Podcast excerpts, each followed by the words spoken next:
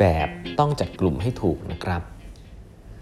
สวัสดีครับท่านผู้ฟังทุกท่านยินดีต้อนรับเข้าสู่แบบบรรทัดครึ่งพอดแคสต์สาระดีๆสำหรับคนทำงานที่ไม่ค่อยมีเวลาเช่นคุณนะครับ อยู่กับผม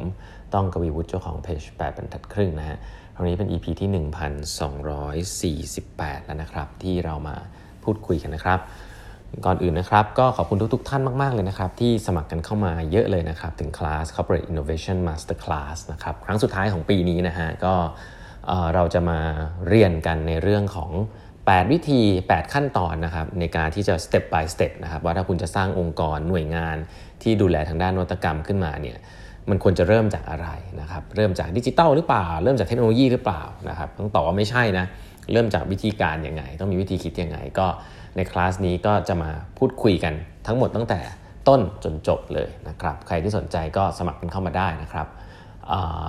ตอนนี้สมัครเข้ามาได้ทาง Facebook Page ของ 8บรรทัดครึ่งนะฮะดูรายละเอียดได้แล้วก็ Line OA ของ 8บรรทัดครึ่งนะครับจะมีส่งรายละเอียดให้นะใครที่ยังไม่แอด Line OA ของ 8บรรทัดครึ่งก็แอดเข้ามาได้นะครับ เครื่องหมายแอดแล้วก็8 half นะฮะ E I G H T H A L F นะครับโอเค วันนี้ก็จะเล่าต่อถึงส่วนหนึ่งนะครับ ก็ผมว่าเป็นเรื่องที่คนเข้าใจผิดเยอะเวลาเราจะทำของใหม่ๆเนี่ย เราก็มักจะพูดอะไรที่มันไม้ใหม่สุดๆเลยนะฮะใหม่ใหม่สุดๆเลย แต่ว่าจริง ๆ แล้วเนี่ยของใหม่มีหลายเลเวลนะครับมีหลายเลเวลซึ่งมันก็จะมี framework ง่ายๆหนึ่งซึ่งผมไม่ได้คิดเองนะแต่ผมคิดว่ามีการใช้กันเยอะนะครับแล้วก็หลาย ๆ ครั้งเนี่ยก็ผมว่าเอามาใช้ในการจำแนกแยกแยะของใหม่ ๆ ก็จะค่อนข้างดีทีเดียวนะครับก็ matrix อันนี้เขาเรียกว่า Ansoff Matrix นะฮะซึ่ง มันแบ่งเป็น 4 แกนด้วยกันครับมันแบ่งเป็น 2 แกนด้วยกันเนาะตามสไตล์ consulting นิดๆนะก็ 2 แกนนี้นะครับแกนแกนแกนแกนแรกแกน x แกน y แกน x ละกันนะแกนแรกเนี่ยเขาเรียกว่าเขาจะแบ่งเป็น 2 ส่วนด้วยกัน ส่วนแรกคือ existing product นะครับกับ new product นะเขาเรียกว่าแกน product ส่วนแกนที่2นะครับเขาจะแบ่งเป็น existing market กับ new market เพราะฉะนั้นเนี่ยพอเราแบ่งออกมาเนี่ยมันก็จะต่างแบ่งได้ 4 กล่องนะครับว่า เออเวลาเราจะทำของใหม่ หรือว่าทำอะไรใหม่ๆเนี่ยที่จะทำใหม่ๆเนี่ยมันก็ต้องดูว่ามันอยู่ในกลุ่ม category ไหนจะได้ work กับมันถูกต้องนะครับซึ่ง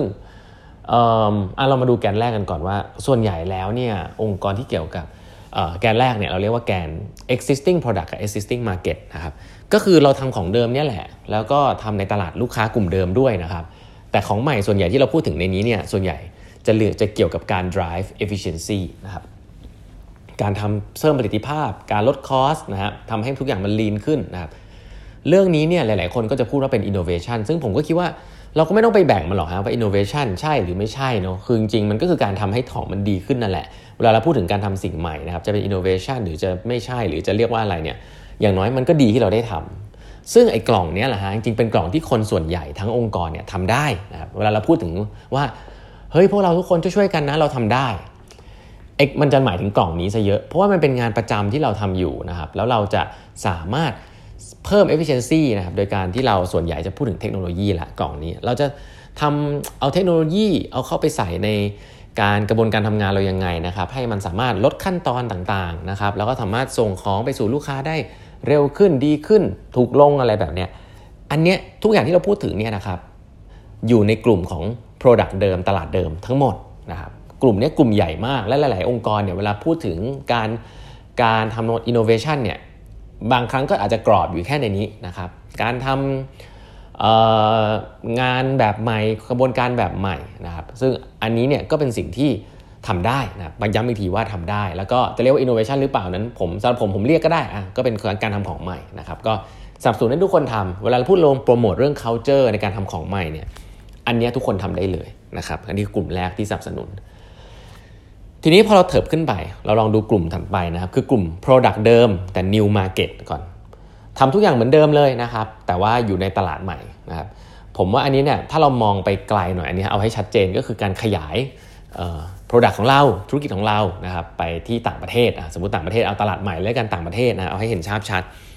เวลาเราพูดลักษณะแบบนี้เราก็จะพอนึกออกว่าอันนี้มันก็มีการทำอยู่แล้วนะครับในกลุ่มงานที่เรียกว่า business development หรือว่า BD นะครับ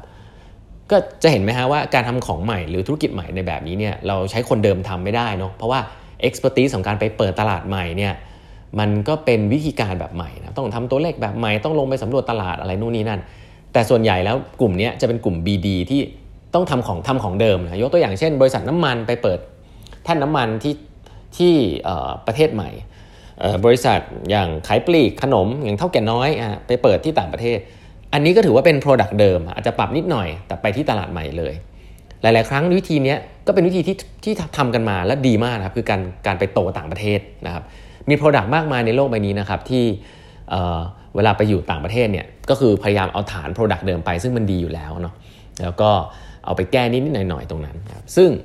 สิ่งนี้แน่นอนนะครับต้องมีการทำ localization นะแต่ว่ามันก็ยังไม่ถือว่าเป็น product ใหม่นะครับถือว่าเป็นการที่ based on product เดิม แล้วก็เอาไปโตต่างประเทศบางทีก็ใช้ partner นะครับ อันนี้คือกลุ่มที่ 2 ซึ่งเรียก innovation หรือเปล่าก็แล้วแต่นะ แต่ผมว่าอันนี้ส่วนใหญ่มันจะอยู่ในกลุ่มของภาษาคนทำงานที่เรียกว่า business development นะครับ ส่วนที่3นะฮะ new product same market นะ ผมว่าตรงนี้เป็นอันที่คนส่วนใหญ่เริ่มมาพูดถึง disruption ค่อนข้างเยอะ โอ้ยลูกค้าเราเจะต้องเปลี่ยนไปนะ ลูกค้าคนเดิมนี่แหละ แต่เขาอยากจะได้ของแบบใหม่นะ ลองนึกภาพถ้าเกิดว่าเราจะต้องเริ่มทำดิจิทัลโปรดักต์ขึ้นมาอันนึงนะครับ เป็น Product ใหม่ขึ้นมาเลยครับยกตัวอย่าง Banking เมื่อก่อนใช้สาขาต่อมาต้องทำแอปเพื่อมา disrupt ตัวเองนะครับเป็น Service คล้ายๆ กันเป็น Product คล้ายๆ กัน แต่เป็น Product ที่อาจจะมีประสบการณ์ที่แตกต่างไปเลยนะครับเป็นประสบอาจจะเป็นประสบ product แบบใหม่ แต่ต้องเป็นลูกค้ากลุ่มเดิมนะเวลาเราพูดถึง disruption หรืออะไรแบบนี้หลายๆ ครั้งนะฮะ disruption คือพูดถึงกลุ่มนี้คือกลุ่มที่ มันจะมาอาจจะมา cannibalize หรือแย่ง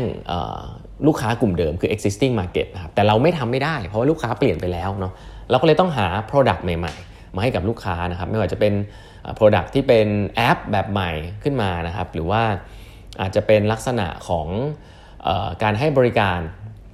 ยกตัวอย่างถ้าเป็น banking เนี่ยไอ้เรื่องสาขากับเรื่องแอปเนี่ยอันเนี้ยชัดเจนเนาะหรือแม้แต่คุณทำร้านอาหารเอง ตอนนี้คุณอาจจะต้องเปลี่ยนรูปแบบในการทำ Delivery มากขึ้น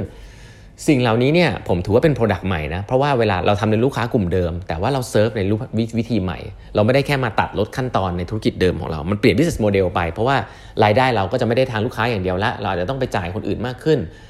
บางที่ถ้าเราทำได้ดีเราอาจจะได้เงินจากสาขาอื่นมากขึ้น จากจากการทำโฆษณาอะไรอย่างเงี้ย สิ่งเหล่านี้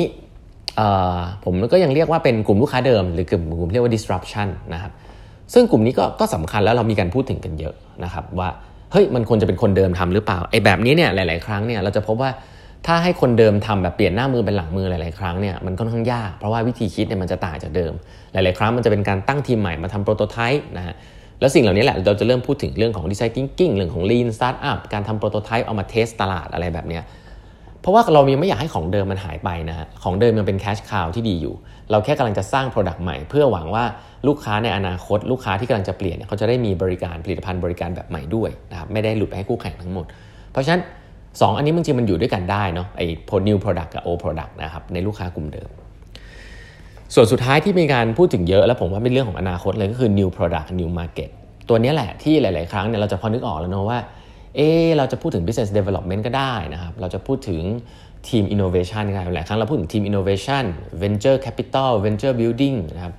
venture builder คำว่า venture เนี่ย by definition คือความเสี่ยงใหม่ ดินแดนใหม่ territory ใหม่ ซึ่งเราอยู่ที่เดิมไม่ได้แล้ว เราต้องไปในในในที่ใหม่